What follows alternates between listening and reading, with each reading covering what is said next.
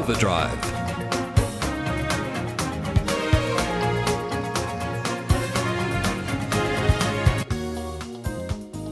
Hello, and welcome to Overdrive, a program that practices what it preaches, most of the time, on the subject of cars and transport. I'm David Brown, and in this program, we look at news stories with David Campbell, including Tesla says it will build a ute. We have a chat with Brian Smith about whether it is a good idea to make public transport free, as is being trialled in Europe. The answer is not as straightforward as you might think. And talking about quirky, Errol Smith and I take a chucklesome look at a story or two of the day, including taking up an issue we raised a few weeks ago about Hyundai sponsoring the soccer. Have a question or a comment? Send it to overdrive at drivenmedia.com.au. You can listen to longer segments by going to our website at drivenmedia.com.au or podcast the whole program on iTunes or your favourite podcast service. Now, to begin the program, let's have the news.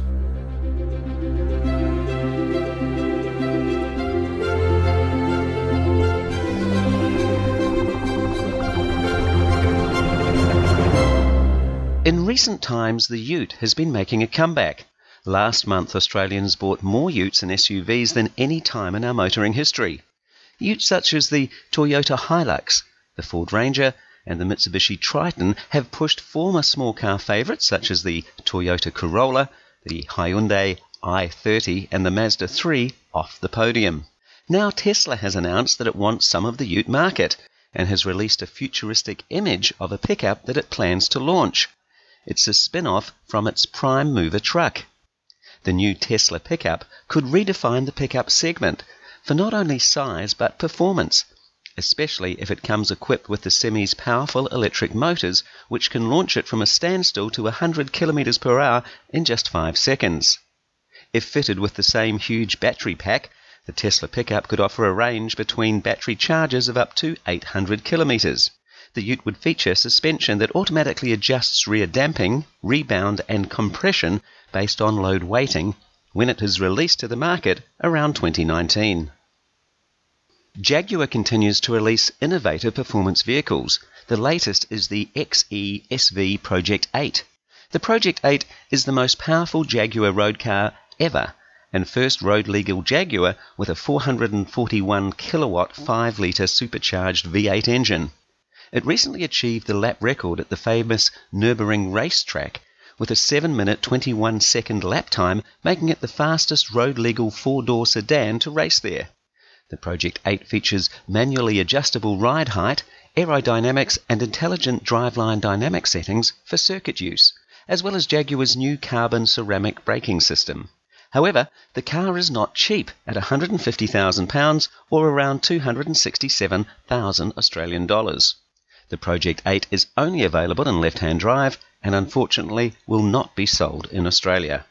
And while the Jaguar Project 8 has set a new lap record at Nürburgring for a four door sedan, Porsche has truly obliterated the overall lap record, lowering it from 6 minutes 11 seconds to 5 minutes and 19 seconds. The record was achieved in a heavily modified 919 Evo, based on Porsche's successful Le Mans 24 hour racer which won the 24 hour event last year before the firm withdrew from endurance racing. Most motor racing lap records are broken regularly, but only by a small amount each time. But this was a significant new record, cutting nearly 20% off the old record which was set in 1983. The circuit is over 20 kilometres long, meaning the Porsche averaged 234 kilometres per hour. Last week, Overdrive reported on the electric VW, which smashed the Pikes Peak record by 16 seconds, lowering it to 7 minutes 57 seconds. The first batches of batteries from electric and hybrid vehicles are hitting retirement age, yet they aren't bound for landfills. Instead, they'll spend their golden years chilling beer at 7 Elevens in Japan, powering car charging stations in California, and storing energy for home and grids in Europe. Lithium ion car and bus batteries can collect and discharge electricity for another 7 to 10 years after being taken off the roads and stripped from the chassis. Finding ways to reuse the technology is becoming more urgent as the global stockpile of EV batteries is forecast to exceed the equivalent of about 3.4 million packs by 2025. compared with about 55,000 this year. China, where about half the world's EVs are sold, is implementing rules to make car makers responsible for expired batteries and to keep them out of landfills. The European Union has similar regulations, and the industry expects the US to follow suit. Jaguar Land Rover is testing a fleet of connected cars that can talk to each other on UK roads. The trials are part of a £7 million CITE or SITE project creating the UK's first fully connected road infrastructure to prepare for self driving cars. Road infrastructure and vehicles, including Discovery Sports, Range Rovers, and F Pacers, have been kitted out with a world first combination of wireless technologies. The research fleet of connected cars talk to each other and the surroundings to improve safety, avoid accidents, and prepare for self driving. Electric cars have started to dominate racing series from the Pikes Peak hill climb to Formula Cars, right through to Saturday night grudge matches between Tesla and Dodge Challenger owners at rented local drag strips. At professional levels, though, racing organisations have been slow to change, and stock cars and drag racing organisations have been among the most resistant to electric powertrains. Just days after the electric Volkswagen trounced the course record at Pikes Peak, Glen Cromwell, the president of the American Drag Racing Series, the NHRA, says electric car races are just around the corner for perhaps one of racing's most traditional professional sanctioning bodies. He said that electric drag cars are an important part of the future. The organisation has already talked to major sponsors and is developing marketing materials for electric racing. And that has been the news. It's welcome back to Brian Smith. G'day, Brian. G'day, David. Now, Brian, you have um, a rather serious story, but one that I think is worth some reflection. And it's a public transport story, David, which is good. Germany is having to uh, slash public transport fares to fight pollution in five of its cities. The story goes that the European Union Commission has taken uh, Berlin to task for not meeting some targets and guidelines that they've set for nitrogen dioxide levels. Um, in response, even though Germany had said that they intended to uh, provide free public transport fares, they're cutting the price by uh, to a euro per day or a 365 euro annual um, subscription fee in the cities of Bonn, Essen, Herrenberg, Mannheim, and Reutlingen. Uh, these are in West Germany, and, and the uh, reduction in, in price will slash public transport fares. Now, Vienna did this in Austria recently. The same thing, in fact, the, the one euro per day uh, subscription ticket. Uh, it doubled patronage on their public transport system and uh, encouraged people to give up driving cars. Uh, but of course, then the city had to invest a whole lot more into uh, the bus and uh, rail system, which raised the expenses. One of the issues, David, you and I would know is that if you reduce the cost of public transport or make it free, um, then uh, it's hard to get value out of it. People will use it, and there's a huge burden of cost hmm. um, that has to be taken into account. Uh, in Vienna, it, it, was pretty good. Um, 38% of the population uses public transport now. Berlin's just 27%. Um, so the European Commission is yet to approve the subsidy, uh, which Germany intends uh, introducing in order to provide these slashed fares, but uh, it's expected to be approved, uh, and it'll cost something like um, 128 million euros extra. Uh, to mm.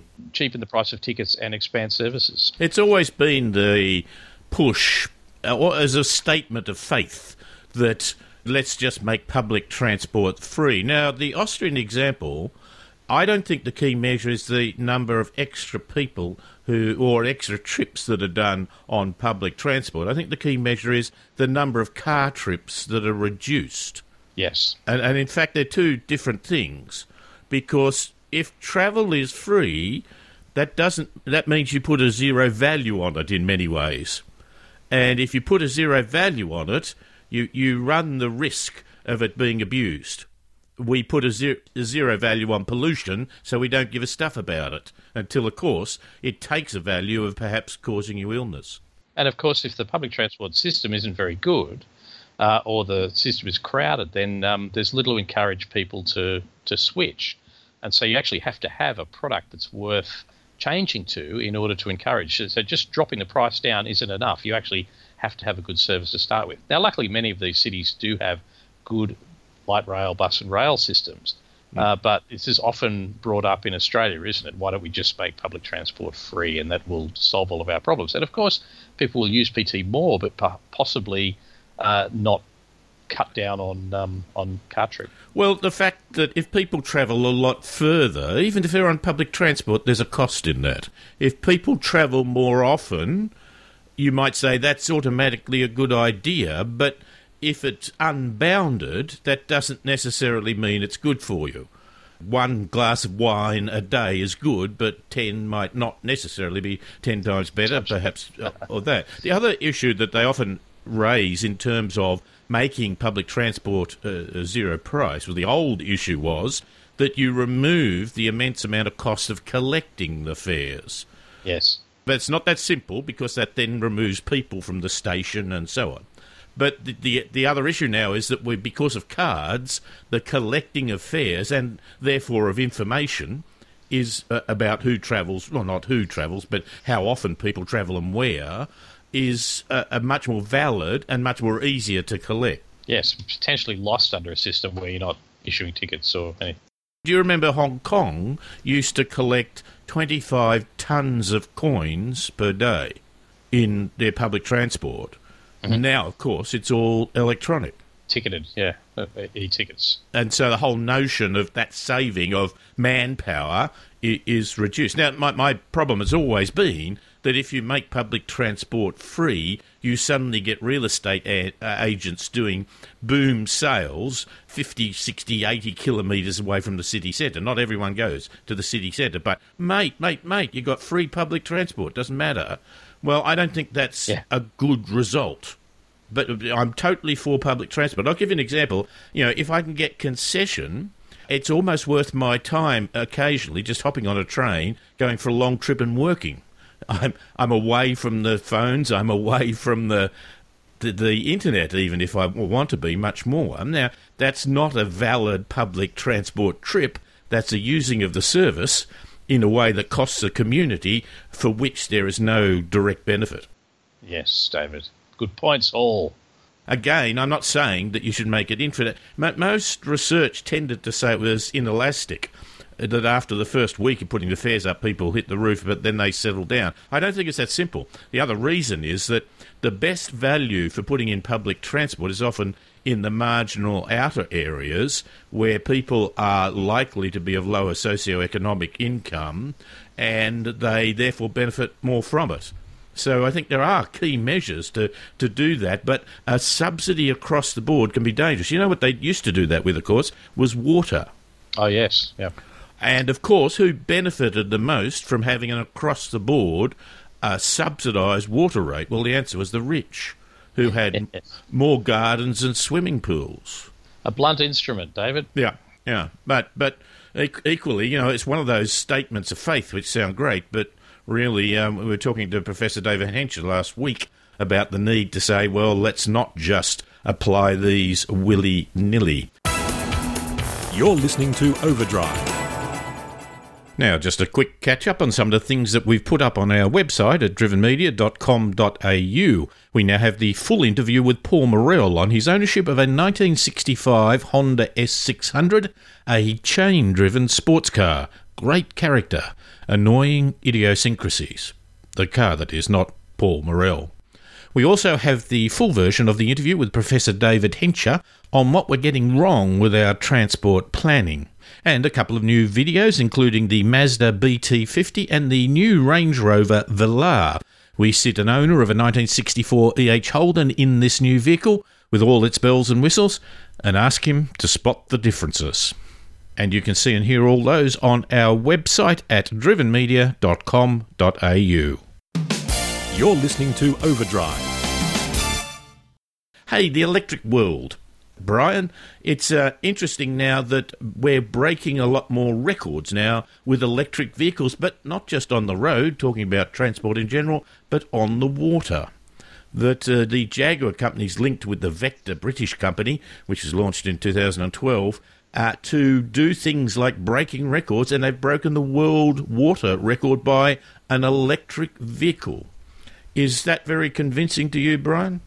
It's pretty impressive, David. It's uh, the, the speed, the average speed was uh, almost 90 miles per hour uh, across this course in England. Um, so I think it is impressive. Uh, I think uh, uh, I'm seeing uh, electric ferries being trialled. I'm seeing hydrogen fuel cell ferries being trialled. So um, maritime vessels are pretty dirty as a rule. Ah. So Euro standards haven't really caught up.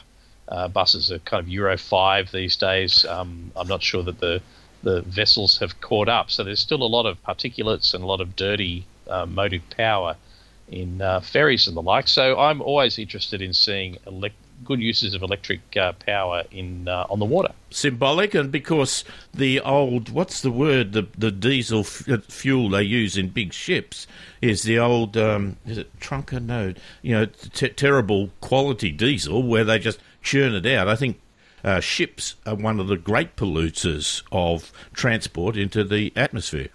Mm, indeed. Mm. Now, they say, of course, it is a great honour for the Vector team to follow in the footsteps of Donald Campbell, Donald Campbell, CBE, mm. who set the world record on the same historic uh, Coniston water. Uh, just, just point out a minor point here: Donald Campbell died setting the water speed record on constant water.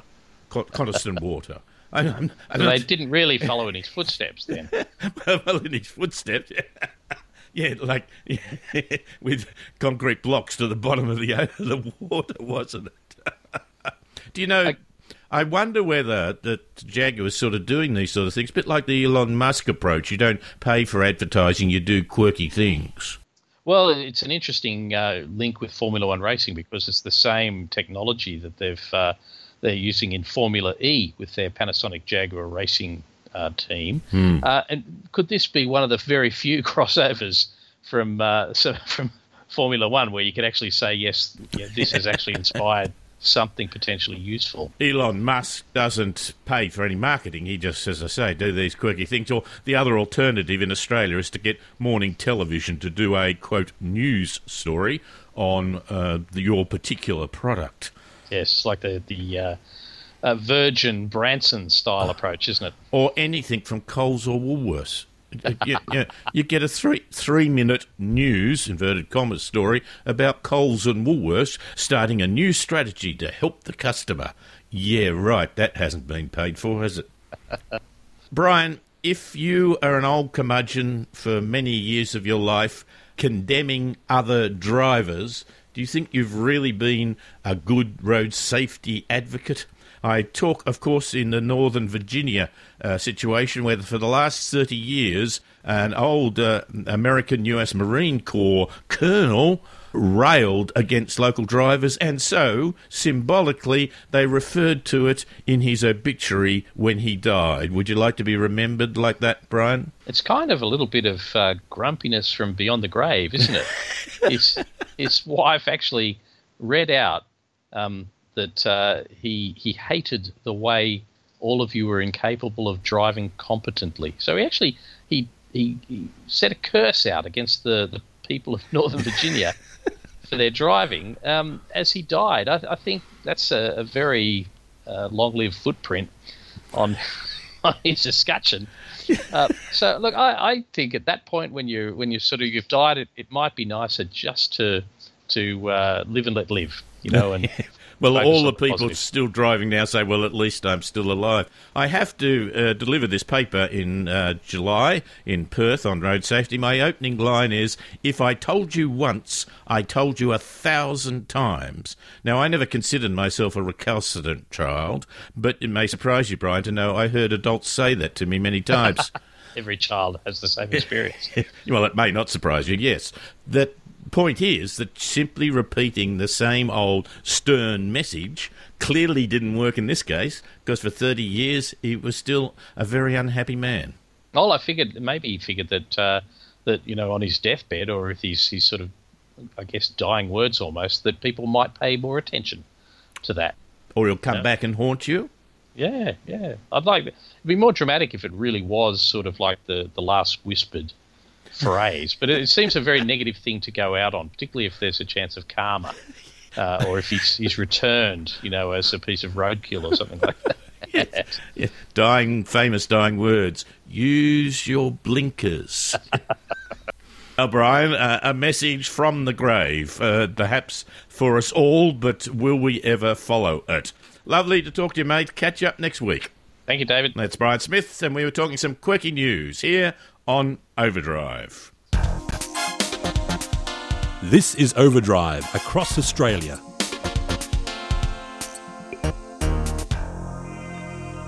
A few weeks ago, we did a quirky news story on Hyundai sponsoring the soccer, as they've done for some time here in Australia, but how they're upping their contributions, particularly with the World Cup. Errol Smith and I added a few more comments. Hyundai has done an ad. It's a lovely shoot. They say they're really doing it for the fans, which is, I think is rather good. And so they have two of their top footballers from Chelsea come into this photographer, and there's three fans there with uh, the strip on, the jumpers and that to do with the Chelsea football team. And the photographer asks the three fans what they want coffee, tea, and they said it. And he turns to the footballer and says, Oh, you get it, will you? And then he does a whole shoot. He's taking pictures of the fans in the strip.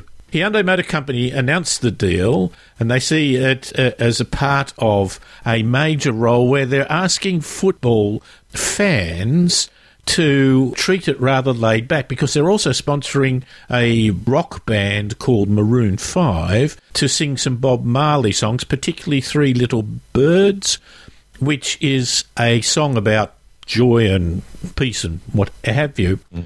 And so their line is with it, with its laid back positive vibes, Three Little Birds is the perfect song to encourage football fans to forget their worries and focus on the tournament as a whole. This is the World Cup. Embracing it as a celebration of sport rather than experiencing the highs and lows of each match. Right, right. I admire their intent, but I don't think it's going to work. Yeah, So, David, so basically they're getting a dated band to cover an even more dated and dead singer. I listened to Maroon 5. I wasn't at all impressed. I, I hadn't listened really uh, to much of Bob Marley. I listened to this Three Little Birds and it was it wasn't too bad. It was an upmarket version of that not version, but an upmarket example of that song Don't Worry Be Happy. It, it's positive. Right. I failed to see the motoring connection. I think it's uh, Well, yeah. how Hyundai has, has has managed to join themselves with this is uh, is beyond me. But I think what they're trying to do with all of this is, I guess, aim at the audience. Yes. It's the Yeah. the fans that are more likely to be buying a Hyundai than than the uh, players, isn't it? Let's face it. Oh, oh yeah, absolutely. Absolutely. Now, the words to the song are Don't Worry About a Thing, course every little thing's going to be all right. Singing Don't Worry About a Thing, course every little thing's going to be all right. It's rather repetitious, to say the least. The link is the Don't Worry, Everything's Going to Be All Right, is an ad where Hyundai's avoid accidents because of their clever technology and automatic uh, emergency braking. It doesn't run into the back of a bus. And also, there's something that I think was inevitable to come. A young kid tries to get out of the door and a bus is going past and they can't open the door. I hope we go to that because dooring of cyclists is a terrible thing. And I, mm. I've not doored a cyclist, but I've hopped out of a door without looking enough to whether a mm. cyclist might yes, be there. and there's a lot of cyclists who refuse to use the bicycle lane, which is basically alongside the parked cars for that very reason. Bob Marley has a number of sayings. Herb is the healing of nation. Alcohol is the destruction. So he's a drug addict.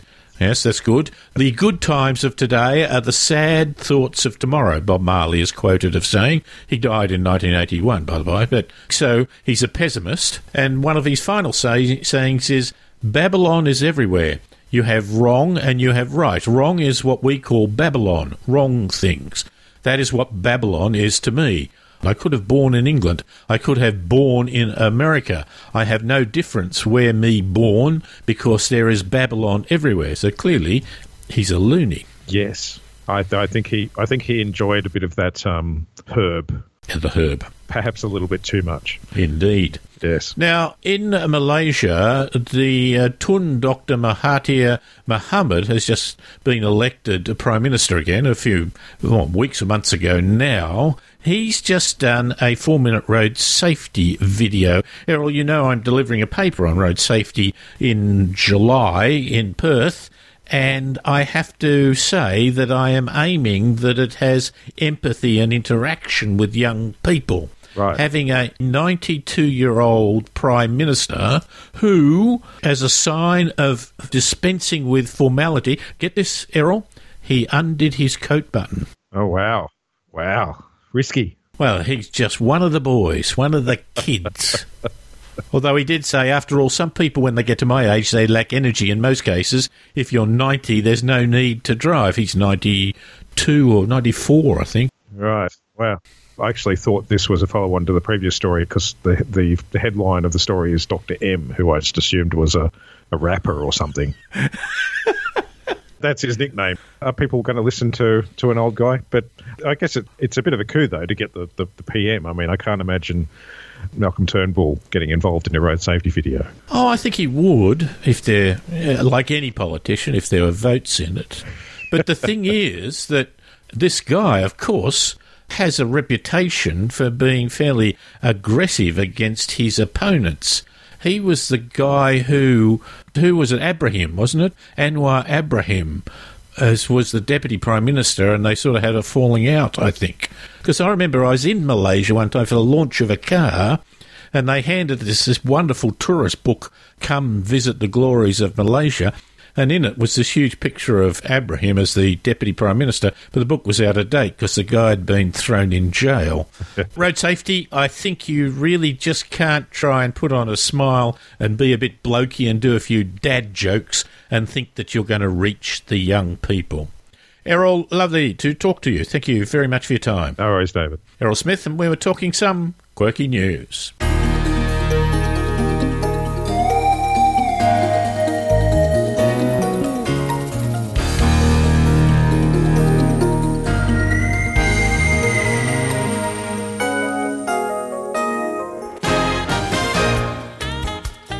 And this has been Overdrive. My thanks to Brian Smith, Errol Smith, David Campbell, and Paul Just for their great help during the program.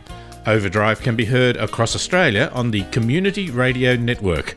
You can listen to longer segments by going to our website at drivenmedia.com.au or podcast the whole program on iTunes or your favourite podcast service.